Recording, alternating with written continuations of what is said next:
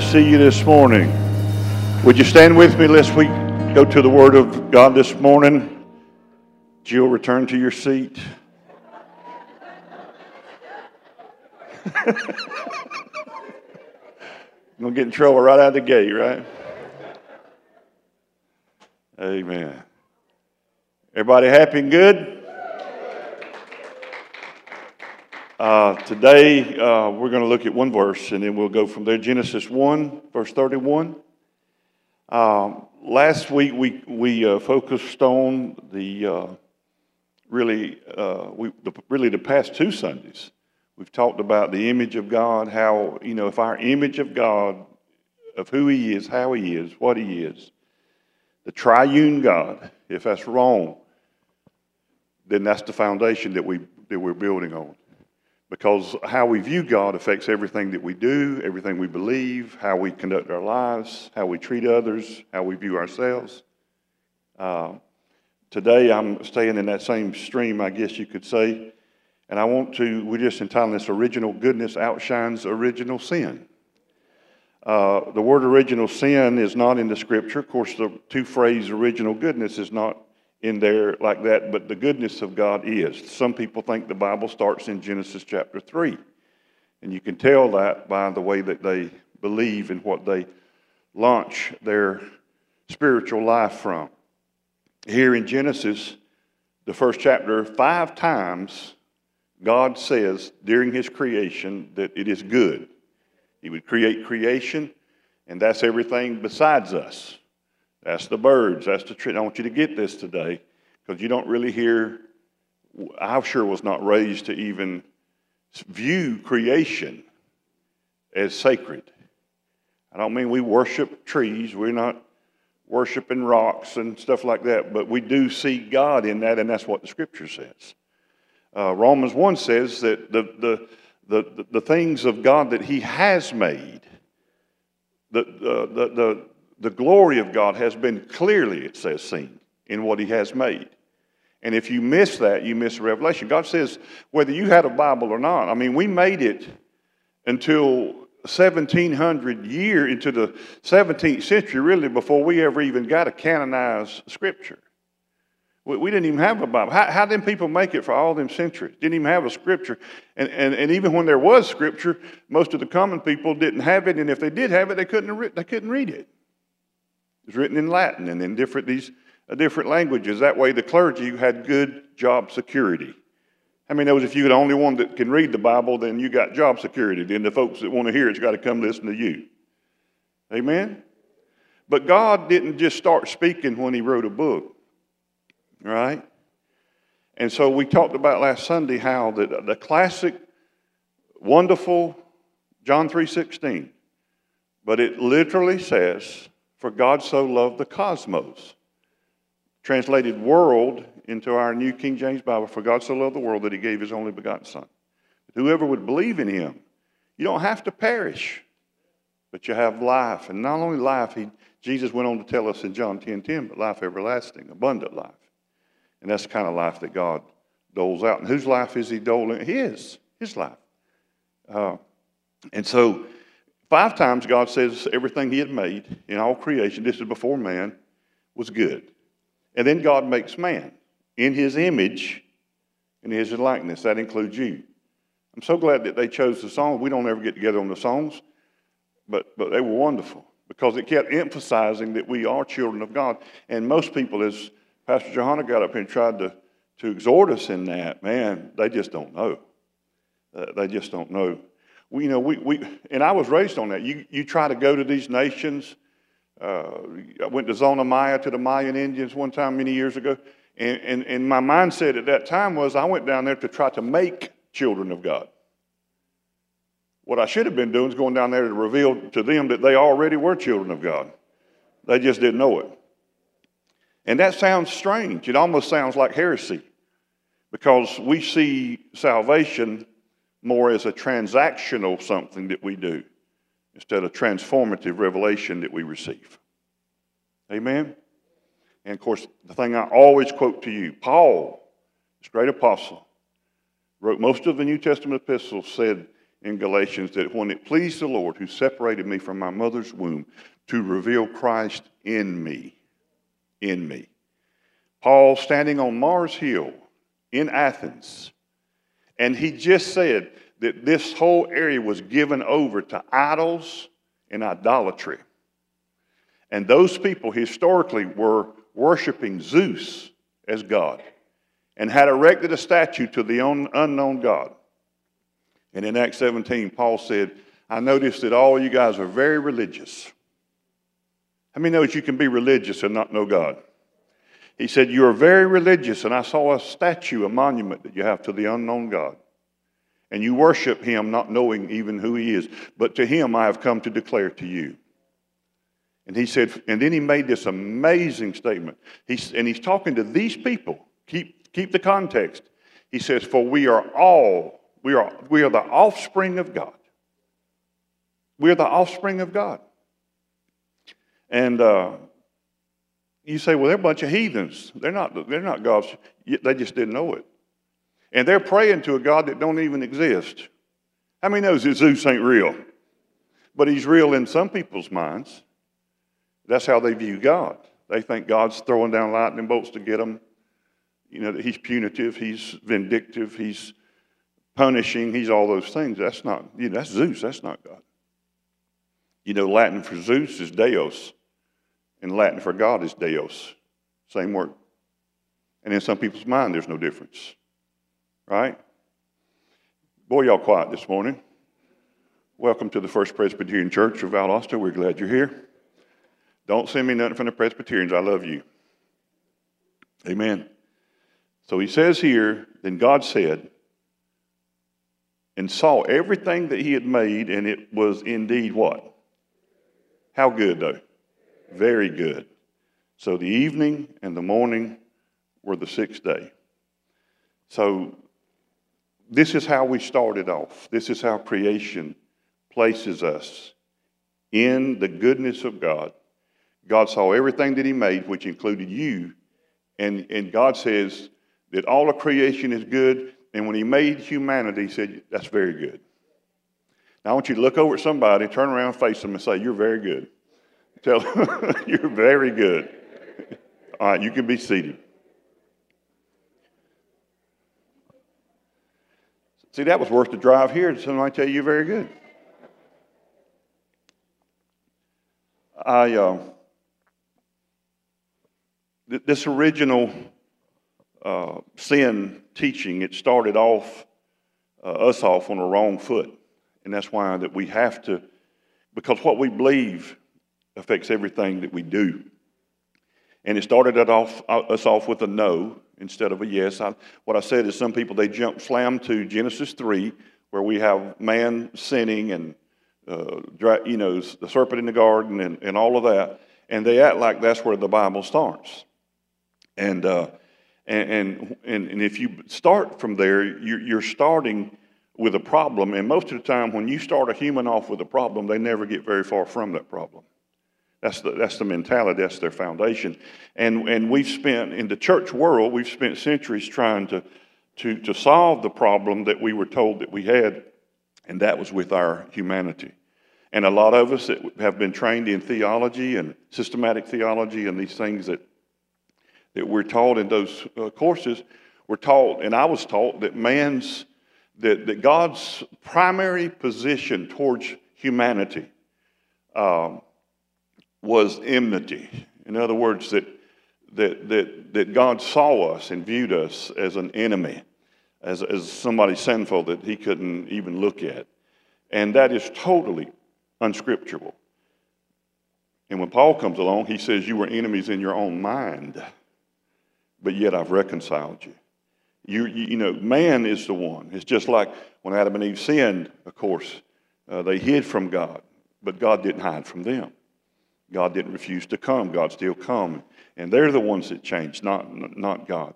And so sin, uh, we, we, we view it uh, in, in, a, in a wrong way. Uh, sin is not primarily uh, that thing that is true about you, about who we are. Uh, before we were anything else, now you listen to me, we are made in God's image. And we are made to reflect that image in how we live our lives. And before, listen, before Scripture tells us anything uh, about ourselves, it tells us that we're good and what God has created is good. And, and I think that's because that, that's what God wanted you to hear. That's what God wanted you to know, that that's your foundation. And when we ground ourselves in the fact that God created us and God called us very good, then what that does, that makes you capable of confronting all the opposites and all the paradoxes and all the things that, that seemingly don't fit together with the reality of what that experience is supposed to be in our lives. In other words, how many of you, when you, you came to the revelation of Christ in you, you know, you call it salvation, whatever you want to call it, but when, when that happened, you like, glory, you know, I mean, that, that, there's a real change that happens in you in your heart and how you believe. And, and, and but then you, you, you come to that radical awakening that you find yourself still sinning. Anybody besides me, what, did that hit you pretty strong? Wait a minute, now, I thought I got saved. I thought I trusted in Jesus, and what am I doing uh, doing this? And then you see a contradiction in your own self. That's why a lot of people in the, in the religious world I was raised up in, I mean, we'd have, I, I'm not making this stuff up, man, we'd have revivals run five, six weeks in my home church where I was raised as a young boy. And they would report 50, 40, 60 saved during those weeks of revival. And I'm telling you the truth, and I'm talking about over uh, more than a decade of watching this. You come back six weeks after that revival, you couldn't find one of them. Ain't none of them in church. What happened? They went home and they got confronted with the stark reality that, hey, I'm not perfect. This, or, or they go, it didn't work. And they don't know how to live in, the, in, in paradoxes. They don't know how to live uh, in, in, in, this, you know, belief that, wait, wait a minute now, I thought it was, you know, and it doesn't make sense to them. But when you can grasp the reality that, that even though you, you've put in your faith and trust in Jesus and, and you don't have it all together, and if you can see that in yourself and admit that and still continue on, then you have to know that that same deal is in other people. And you have to have mercy when you look at them. Now, any spiritual teacher worth his salt will at least contain this. I don't care what kind of spiritual teacher, okay? But they will, this, is, this would be a paramount thing to teach people, disciples, is do not judge. And when I say don't judge, and when Jesus says don't judge, and he's over and over said, do not judge, what he's talking about is you, you and I do not have the right to judge who's in and who's out. Who's accepted, who's, because that, there, there's no truth in any of that. That's that dualistic thinking that it's got to be either or. And that's why God comes and, and reveals himself as a triune God, and your brain can't contemplate three, it wants the choice of one or two. And here God comes as Father, Son, and Holy Spirit, and yet these three are one. That makes your brain start off frying like the commercial. Here's your brain, and here's they drop the egg on the frying pan. And here's your brain. This is your brain, and this is it on God. And I told you, we, as teachers and preachers, we approach God like blind men coming up and feeling the elephant. And you feel one part, and you go to preaching that part that you, the revelation that you have, but that's not the, that's not the whole picture. And I told you in Exodus 3, that's why when Moses got brave enough before his mission to set the Hebrews free from Egyptian bondage and said, God, who do I tell them, your, what's your name? It was really God saying, I'm not going to tell you my name. If I, if I give you a precise name of who I am, you're going to think you've got me in your pocket. You're going to think you understand who I am and what I am. God said, just tell them I am the I am. And that's okay when it comes to God, but I want to tell you that that's your Father, that's your created, uh, and you're created in His image and likeness, and you need to take ownership to that same thing. And trying to figure out who you are. I, I had to hike across the country to find myself. That's a lot of gas wasted. You am what you am. Well, what am I, Brother Dell? You're created in the image and likeness of God, and you draw your dignity, worth, and value from Him. And that's your true self. Your false self is all this other stuff that we try to prop up, and we think we're known for the size car, the size house, the amount of money, the skin color, uh, all, all, these things. And, and those things doesn't, that's not who you are. Who you are is, is you're, you're what they sung about. You are a child of God. And so you start from that. You live from that. If you can't take it with you in the casket, it ain't your true self. Hello. Like they said, you ain't never seen no hearse with a trailer hitch hauling a U-Haul behind it headed to the cemetery. You're not going to take it with you because that's not your true self. So what I'm saying is, that it's not that those things are evil and wrong, and we need a lot of those things. But it's the point is, don't give you life for that. So it's hard to climb out of a hole of, you know, we, you know, where where'd all this wrong teaching uh, uh, uh come from? Well, Augustine, if you study history, uh, he, he's the one that, that started us off on this this wrong descent, and uh, he, he he said that that, that you, know, you, you know, you're not good. You, you know, Adam and Eve were good, but you're not good. And then we, we get Martin Luther, who was a great reformer. And, and 95 theses he's nailed to the wall of that monastery, and he did great and wonderful things, but he also had some issues, and he didn't understand everything just because he was a great reformer. And one of the things that he did, he didn't do us any favor when he come along and wrote and declared that we're nothing more, humanity, than a pile of snow-covered dung. That's his words. He said, you're snow-covered dung. And, and, he's trying to wrestle with that paradox that I'm talking about. Well, I thought we've been, you know, our sins white, white as snow, and yet we see problems and we see, we see darkness and we see evil. And, and how do we deal with all this together? Uh, some people call it living in the shadow of darkness. And I don't get all, you know, I got scientific enough with you last week, but listen, if there wasn't darkness in this room, we couldn't even see each other. Scientifically.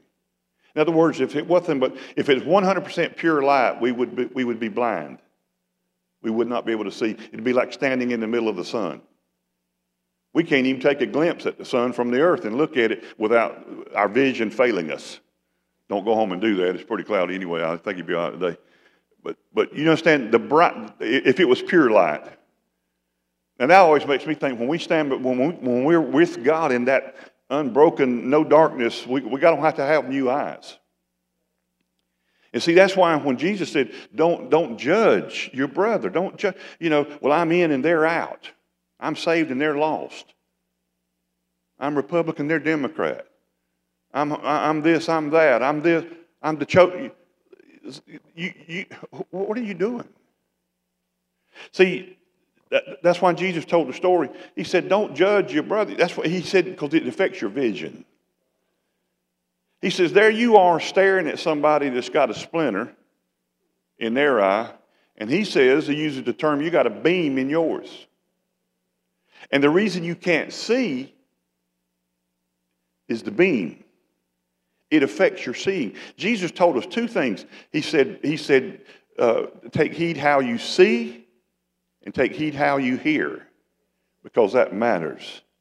Seeing is everything. That's why when the woman come in, it was a prostitute, and he's at the house of the Pharisee, Simon. And she comes in and washes his feet and cries and, and worships him. And, and Simon sitting there in his heart said, if this man really was a prophet, he would know what kind of woman this is. And so therefore he'd already judged her. That he was in, she's out. That, that he's righteous, she's filthy. And Jesus perceived that thought and he looked at Simon. He said, Simon, he said, I have something to say to you. And Simon said, Say on. I always think it's funny. Say on, Rabbi. So Jesus said on he pointed at this woman and he said these words. He said, Simon, do you see this woman? Because, see, the problem was Simon couldn't see because he got a beam in his eye. And he's worried about that splinter in her. Everybody got something that they're dealing with. Everybody. And he said, this, this, how you view is how you view. I told you if you're sitting there and you're new to GracePoint and you're looking at me and going, well, you're judging me. Now, I know you're all so sweet and you wouldn't do that, but they might be one person slipped in that might be doing that right now. And you're looking at me and going, I don't like that coat. Or I don't like the way he does his hair. And I tell you, I, I can help you. There's a lot of good reasons to judge me.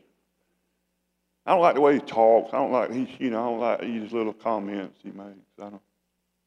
I, I don't know if he's trying to be funny. Or, I mean, he sounds too liberal, or maybe you're sitting there going, he sounds too conservative, or he's too Protestant, or he's not Protestant enough, or I thought he was Pentecostal. When's he going to speak in tongues? Uh, when, uh, or I don't, you know.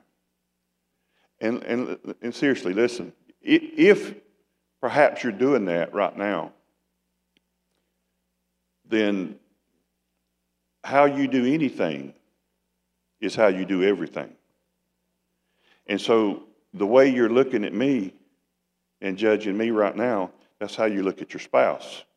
That's why you got marriage trouble. And that's why your children don't like you. Because the way you do in me is how you do life. That's how you do them. And that's why you can't keep a job because they keep firing your butt. Because that's how you look at your employers. And you judge and you can't never find the place or the person or the. You, you see what I'm saying? And I don't mean that offensive. I'm just saying how you do anything is how you do everything. And Jesus said, You, you, you, you got to recognize this for what this is, and you got to get that beam out of you. You got to stop looking at people in that judgmental heart and trying to decide whether they're in or they're out, or where they're going to heaven or they're or not going to heaven, or, or you, you got to stop. But you got to say, you got to quit all that. Well, my group is smart, and, or my affiliation is smart, or we're the denomination's got it figured out, and everybody else is wrong. I was raised on that. I thought all Catholic people was going to hell. I was taught that.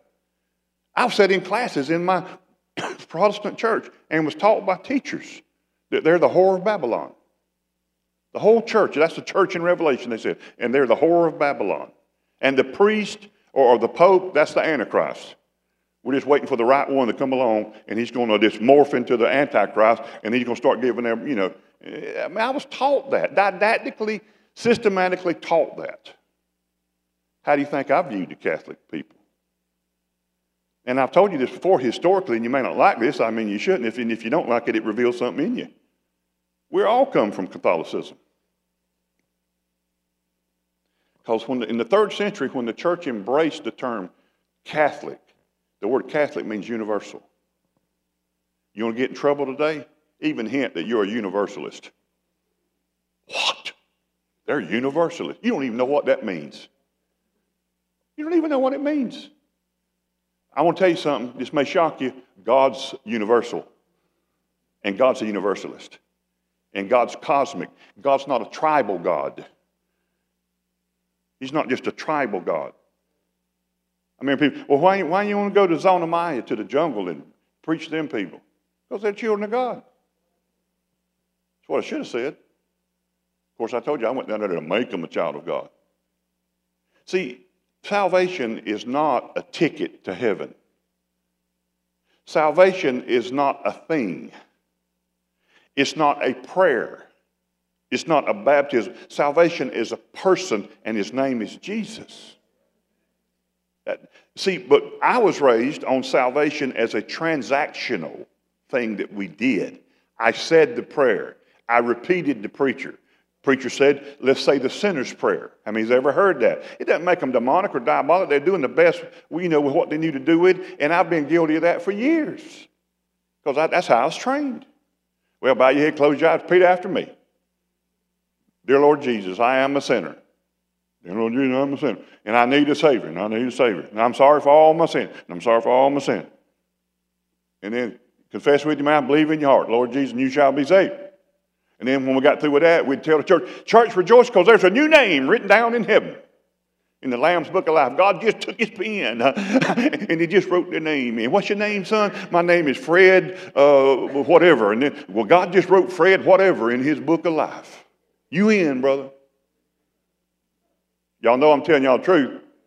And then Fred don't come to church about six weeks and throws a week drunk. And then we go, Fred done got erased. Fred out. Now Fred got to come back to the spring revival, and we got to get Fred to pray the prayer a second time, and we got to get Fred back in. And Fred keep going in and out, and, and it's just dizzy watching Fred. We had people in our church get saved six, eight, ten times. And we finally got the revelation in Pentecostal that the Baptists have had it right all the time. You get saved one, I mean, you just there ain't but one birth.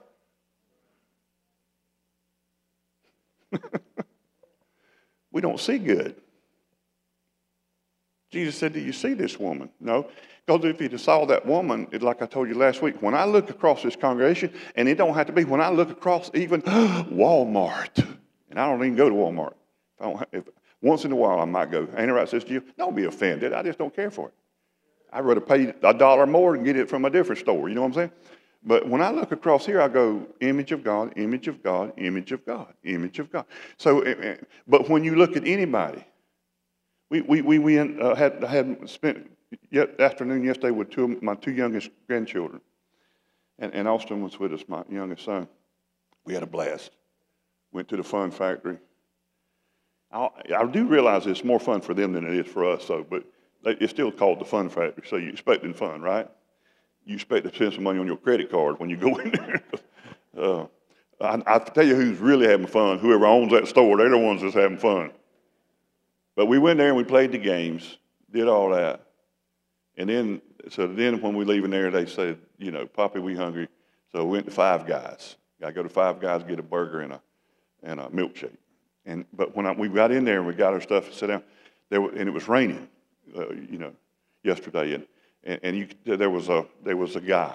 I, I, I assume, I assume, my assumption can be totally wrong, but I assume by the way he looked and the baggage that he had and the tatteredness of his clothes and, uh, and unkept, uh, that he was a homeless person, person traveling, or, or, but he was just getting out of the, of the rain. And he was sitting there. And I would watch people watch him. And, and it made them nervous. Nobody wanted to sit close to him. And I didn't say a word about it. I didn't comment to my son. I didn't comment to my grandchildren. One time the grandchildren was looking and, and they were just kind of staring at him. And I said, guys, look at me. I said, y'all, y'all just eat your lunch now. Don't worry about that guy. He's okay. And, and, and I just kept sitting there because I was sitting here and I could, he was just sitting there. But looking at him, and this doesn't make me nothing. I'm trying to, I, am just trying to, to, to live what I'm saying. I saw image of God. And I just wonder how many hurts, what, what in the world's got this guy living like this? And there's part of me, I just want to go put my arms around him. But then a part of me is, I'm just being honest, I'm scared he might want to stab me. don't touch me. I don't know. But my heart went out to that guy. But I don't see that guy as a piece of trash. I see him as image of God. And he just don't know it, maybe. Just like what Joanna was saying. He doesn't know he's a child of God already. He needs what happened to Paul. He needs that great light to reveal Christ in him. And, and, and so we, we, we don't see. The thing that's caught my attention through all this either God cares for everything He created, which includes you, or God doesn't care for everything, and then God chooses and doles out His love to things arbitrarily or however He, whatever system He's using. That is frightening, scary. Because if, if you can't trust in the God who cares for and loves everything he created, even the cosmos, then how can you be sure he loves and cares for you? And what makes you think you're in the lucky few or lucky ones? And then we go back to the scripture. There's a dude named Job that really got it wrong as far as the nature and the essence and the love of God. And we have to be merciful because we've all done the same thing. And I believe that's one of the reasons that we have so much of what Job said recorded, so because we're still saying those same things. For example, we say, and a lot of the church in America particularly, they believe this and they quote this as if it's divine. They say, The Lord giveth, the Lord taketh away, blessed be the name of the Lord. They quote that a lot at funerals, gravesides, and other places where there's been tragedy or loss. Uh, I used to think it was divine because it's in the book. It is divine in the sense that God wants us to read that, but it's not divine because that's not true about God. That God does, that's not God's nature. God does not give and then take away. Because I don't know if you've you know thought about that, but if the Lord gives and then He turns around and takes away, then He's a thief. And so God doesn't give babies and then turn around and take them away and have a, you know, a 18 month old funeral because the Lord needed a flower in the bouquet table of heaven. And such stuff like that that's said over graves and cemeteries and funerals. And I've been doing this for 40 something years now, so I've, I've, had to, I've had to sit on the platform and follow that kind of a guy. And it makes those parents, some of whom I've pastored, hate God. It doesn't endure them to Him. They say, God took my child. Well, only two people I know of in Scripture that says the Lord took, both of them left here alive Moses and Enoch. Enoch walked with God, and the Lord took him, for he was not. No funeral needed. Come on, somebody. But see, we get all this mess circulated up in our, in our thoughts, and it's the wrong view. And, and so, so when Job got thus really wrong, and Job said of his own self, thank God he finally, because in, in chapter 38, God does say, in verse, starting in verse 1, God says, Now you come here and then God really just says to him, It's time for you to man up. You read it. God says, I want you to act like a man. He says that to him. And I want you to listen to me, and you're going to answer me. That's, ain't that what he says? And, and God starts off, says, When I laid the foundation of the cosmos, where was you? And God says, When I measured off the foundation of the, of the universe, He said, uh, Surely you know what, what those measurements are. God says, Surely you know. Because, see, some people act like they know everything. And they act like they God, and God says, You're not me. And God's loving him, and that's why God's taking the time to talk to him. And then God starts talking to him, and this is the part that nobody ever taught me. God starts talking to him about all kind of animals. God, he, he even says it's a, it's a cool verse, and, and, and he says in, in, uh, in Job uh, 38 and 41, this is God talking now to, to Job. And he's trying to help him get a grasp on what he don't know. He said, Who provides food for the raven? When, it, when its young ones cry to God and wonder about for lack of food. God says, who, who, who hears that cry and who feeds them? Now, here's God talking to Job about a bird, a raven. And then he carries that over into the New Testament through Jesus. And Jesus looks at people and he says in Luke 12 and 6, Are not five sparrows sold for two copper coins? But I want to say to you, not one of them is forgotten before God. So God is sitting there saying, why is God talking to us about his creation and animals? And I'm talking about animals that's really low on the value scale. And God says, not one sparrow falls from a tree to the earth without the Father's knowledge of it and care. And then, he, and then again in, in Luke 12 24, Jesus says, He says, Consider the ravens. I'm trying to do what Jesus did. I'm asking you to consider things and look at things that are sacred that nobody ever told us was sacred. Now, either God loves everything or maybe God don't love anything. He says, Consider the ravens. In other words, think about birds, ravens.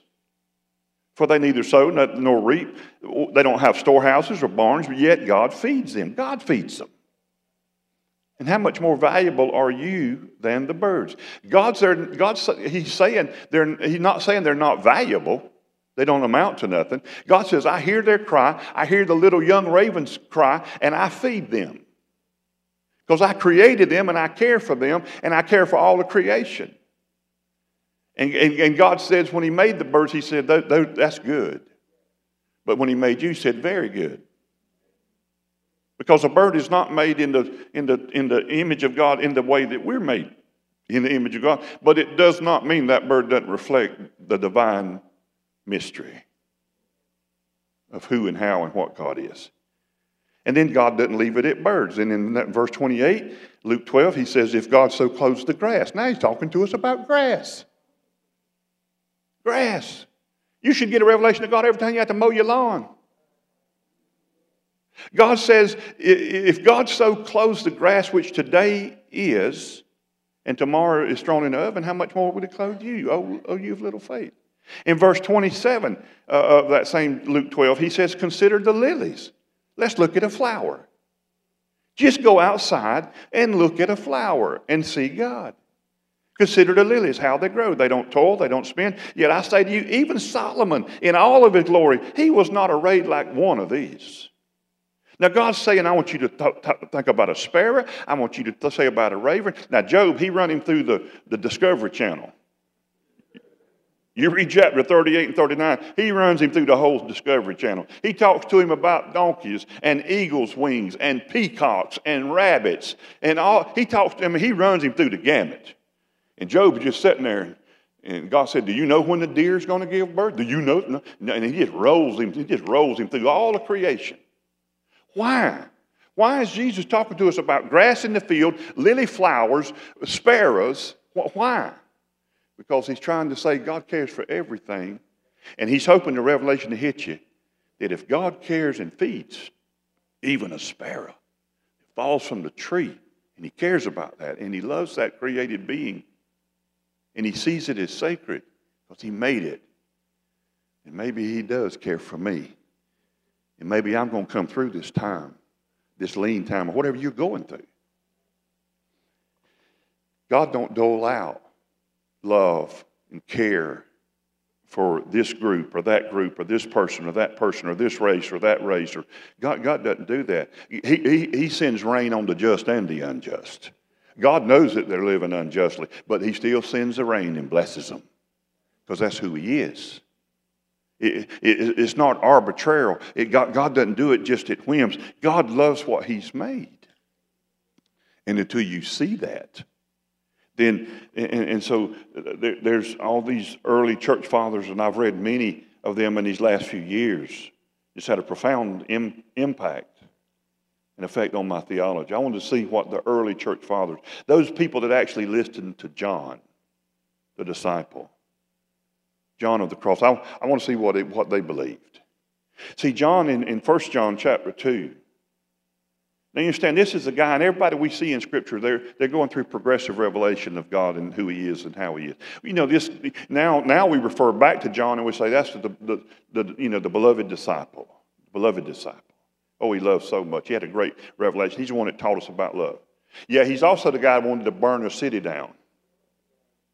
Don't forget that part, because I want you to see hope in that. Because they go into a city to try to preach, a, you know, have Jesus come and minister, and, and the city refuses.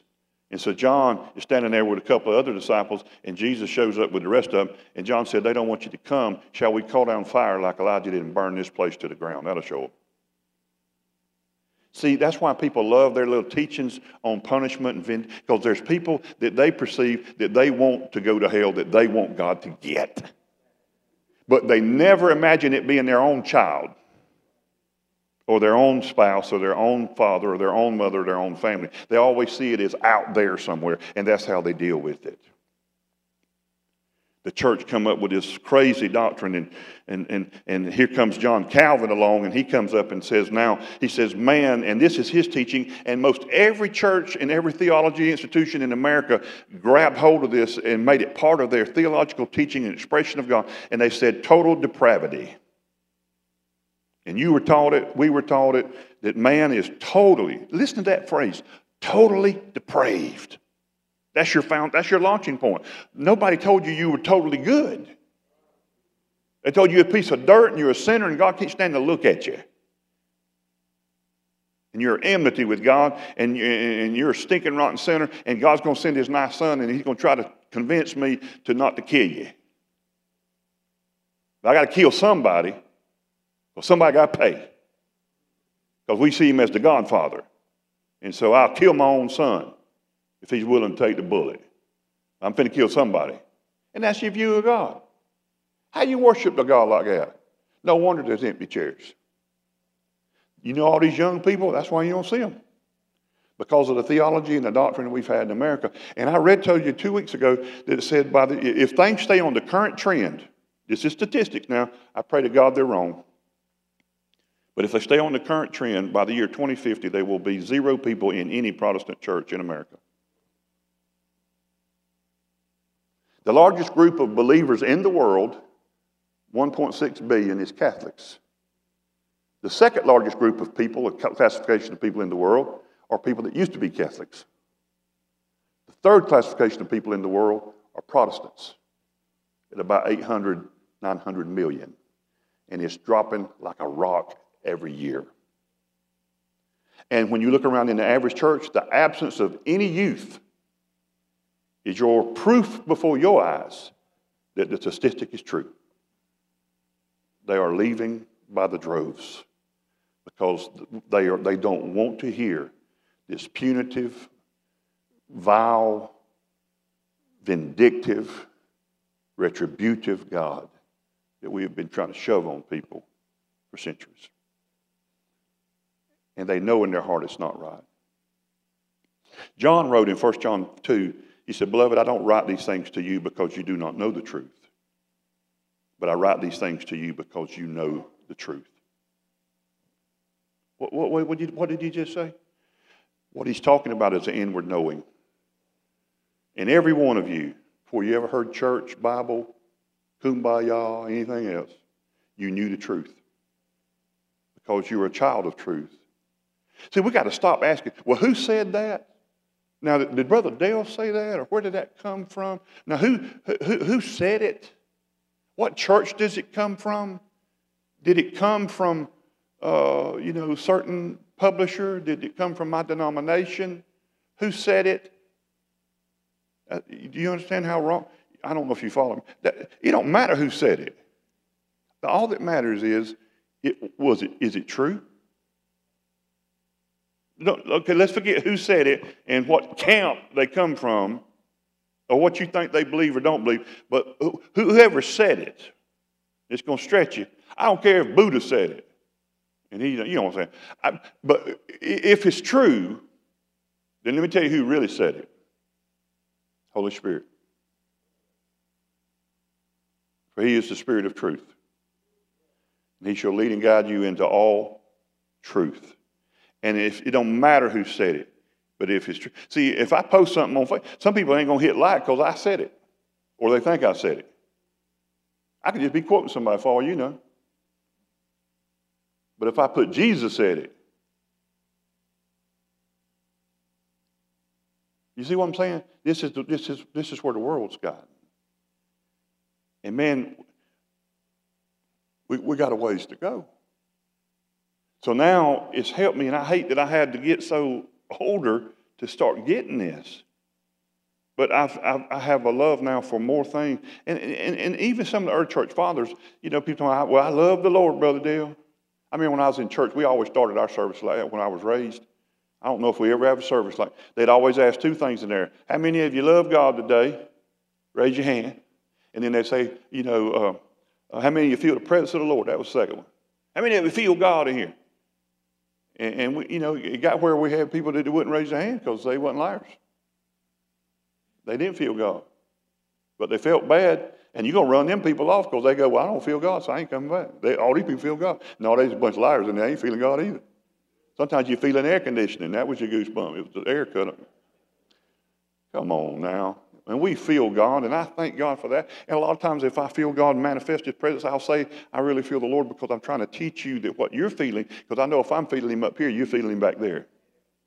And I'm trying to help you to know that's God's manifested presence. Uh, what does it mean? It could be something very significant in that moment. It could be something that was just said, but, it, I, but I want you to recognize that. Because if that happens to you standing in line at Walmart, I want you to, you know, I want you to just alert up there might be something going on there of great significance. And, and so, so I want you to see that, that, that all, all it, it matters how you view everything, how you view the world. Now, that's why that same disciple John got over in the third chapter and he said this. He said, Listen to me. Anybody that tells you that they love God that they cannot see and do not love their brother that they can see is a liar. The Bible is clear that if you can't love what you can see, don't deceive your think, yourself in thinking you can love what you can't see. But you cannot.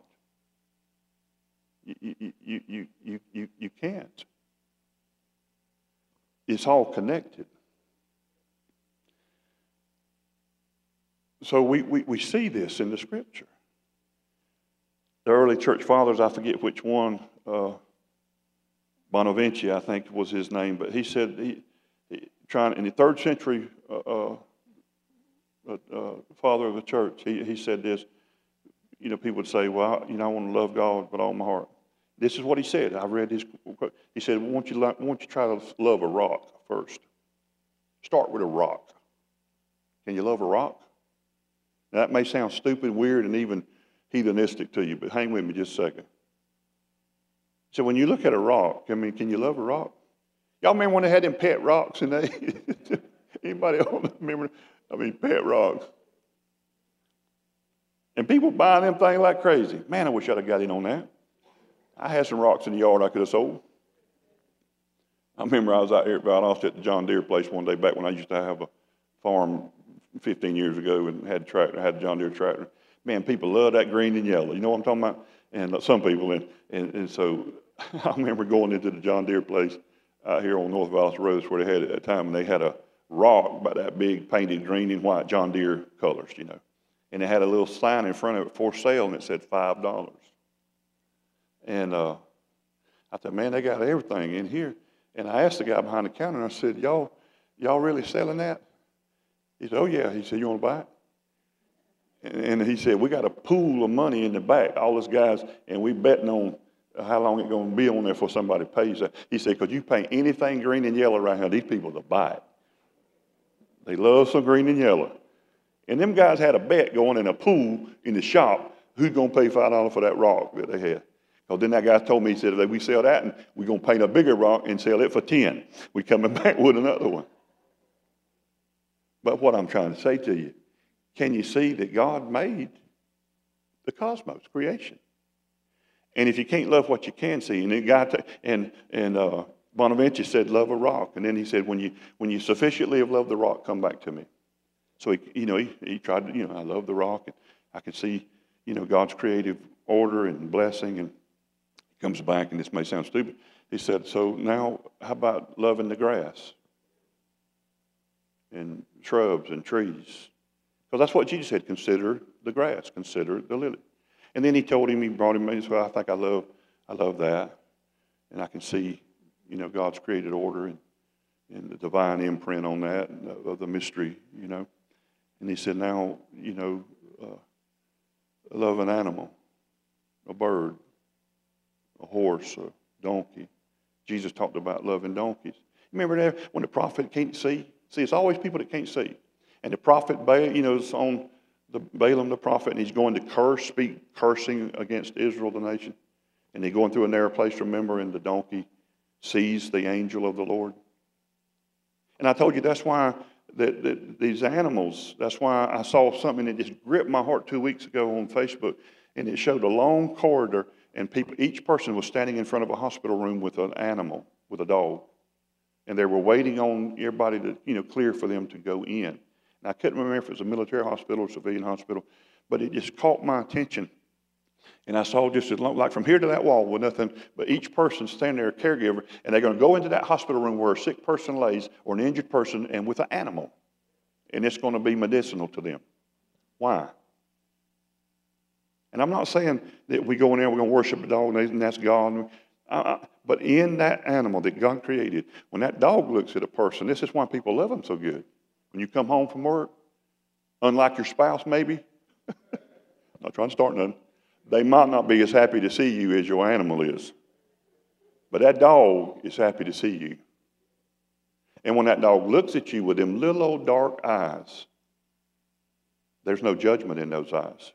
They're not like, where you been? Why you didn't fill up my bowl for you? know, you don't get none of that. Why didn't you pick your drawers up out the floor before you left with Rick this morning? You don't, you don't get none of that. All you get is just loved on. Just get loved on. No judgment, and you can look in their eyes and you know that dog ain't judging me. It don't matter if I got clothes on, not got clothes. I mean, your dog be in the bathroom with you, and you you just sitting there, dog just sitting there. Your spouse won't do that when you're in the bathroom. Come on, somebody. So you don't get this at every church. This is special preaching. I'm trying to get you to see that's why they have these horses, they, people that's going through her, because that horse, even though you're not getting judgment, that's why people love them so good. And you know when the people really love them, tra- traditionally, is when you get older. That's when, you know, or if they get along by themselves. I told you my own mom said a little Romeo, the little dog, you know, uh, you know, she said, I don't know what I'd have done, son, if I didn't have Romeo when your daddy died. Because she had somebody that loved her unconditionally, constantly, ferociously. And that's why when that dog left here, it broke her heart. But you know, when, when mama took that dog, and I've had the unfortunate pleasure, and not pleasure at all, of doing that, and we call it putting them to sleep because we're trying to deal with the wording. But when Romeo got put to sleep, or I had an animal one time, I had to do that. And one thing that caught me, this may sound so weird to you, every human I've ever been, I was a paramedic for 20 years, and I saw a lot of people die in my presence, breathe their last. And they, most of them, I can almost say 99% of them were terrified as death approached. I had one man that wasn't. He was happy and talked to angels that I could not see and breathed his last in the back of my ambulance. There was a Catholic boy in the back there with me named Bob Rowe. It forever changed him that moment. When we got to the emergency room, he said, Man, I felt every hair on my body stand at attention when that guy died. You know. And I just told Bob, That's God. Come got him.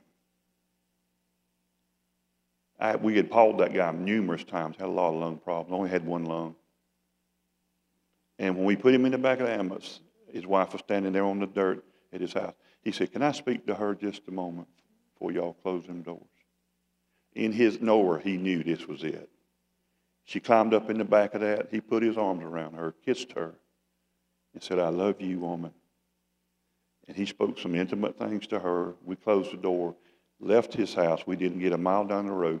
And he starts talking to the ceiling.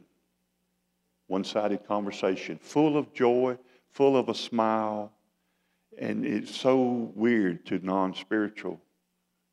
And I looked over at Bob because we had called two units because we thought we was going work a code. And he breathed his last. He was gone. Nothing we could do. When I got to the emergency room, I pulled his wife into another room and I said, I, I just want to say this to you what we witnessed a few moments ago when your husband left here. And I told her the words that he was saying and what he was saying. It brought a lot of comfort to her. She had such peace. She hugged us, said, Listen, he loved God with all his heart, and God loved him, son. He's at peace and with the Lord now. I'm not worried. It was such a wonderful thing. But most people I saw, they struggled with it. Because we, we don't think that death is part of life.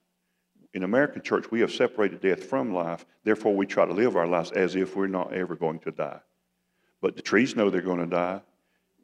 All creation, and Jesus modeled death for us. He did. He modeled it. And he said, unless a grain of wheat falls into the ground and dies, it abides alone. But in, in, in, most mystic cultures, they have death and life all wrapped up in one because it's part of the deal. But we in American church have just kicked it to the curb, don't even believe in it no more, and we fight it with every tooth and toenail we can. But I noticed when I put a dog to sleep one time, and I stayed there in the doctor's office, and when he got ready to do that, and that dog was terminal, looked at me though, and the dog just literally just bowed his head and submitted to it. No struggle, no fight. And I, I left there going, that dog wasn't afraid of dying.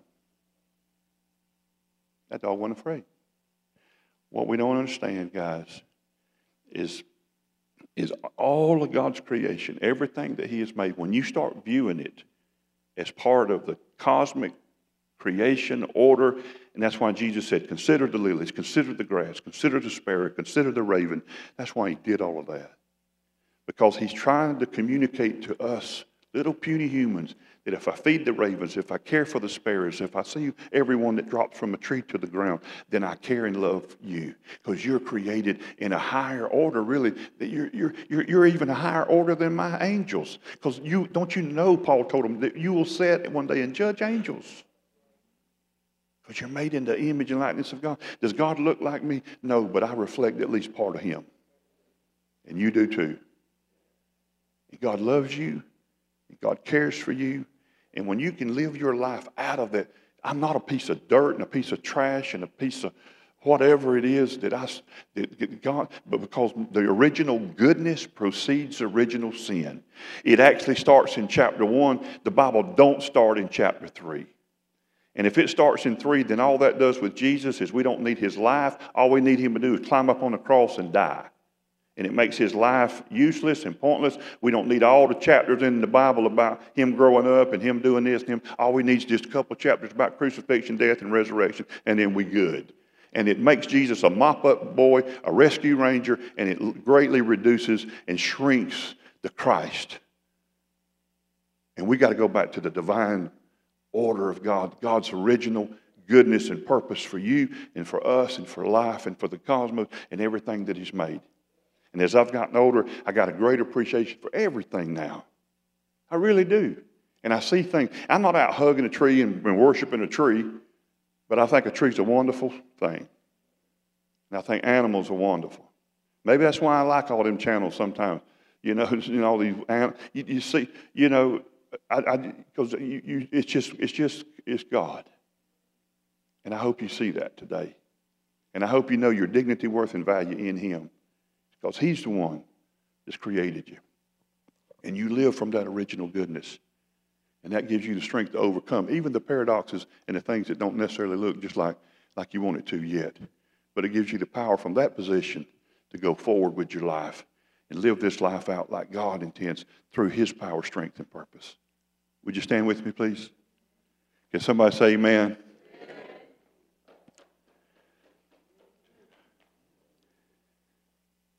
Heavenly Father, thank you for doing what you did to Job, helping him, what you're doing for us, helping us to say, consider the ravens, consider the lilies, consider the grass of the field, consider the cosmos, the creation, all that you made, and that you care for that because you created it. And you don't arbitrarily dole out care and concern and love for just a select few, but you love this world so much that you gave Jesus. You love the cosmos. I pray that revelation will forever change how we view not only you, but how we view ourselves. That we do love a rock and we love a, an animal. And then maybe we can work up to loving a human that we can see. And when we see a human, we can see image of God. Image of God. And when we've sufficiently loved what we can see, and we can love a homeless person, person sitting in a burger store, five guys, and see the image of God, then and only then, maybe, Papa, we can start loving you, whom we cannot see. Help us to love you by loving all that you've made and seeing you in all of creation and seeing every man, woman, boy, and girl as a reflection of your image. And help us to be empowered by your Spirit to awaken that truth in them. And even as John said, it's not because they don't know the truth, it's because they know it that we write these things to you. And let that inward knowing come to awakening life like it did in the Apostle Paul. And let him see Christ in him. That's the hope of glory. I pray that for this world, for this church, for this congregation, for this people. I pray it for all of us in the most humble name of a Father who sent his Son born in a manger to the august Almighty God who created all the cosmos that we see and can't see. In Jesus' name, amen. I love you guys. God bless you. I'll be down here if you want prayer for any reason. Love you. God bless you.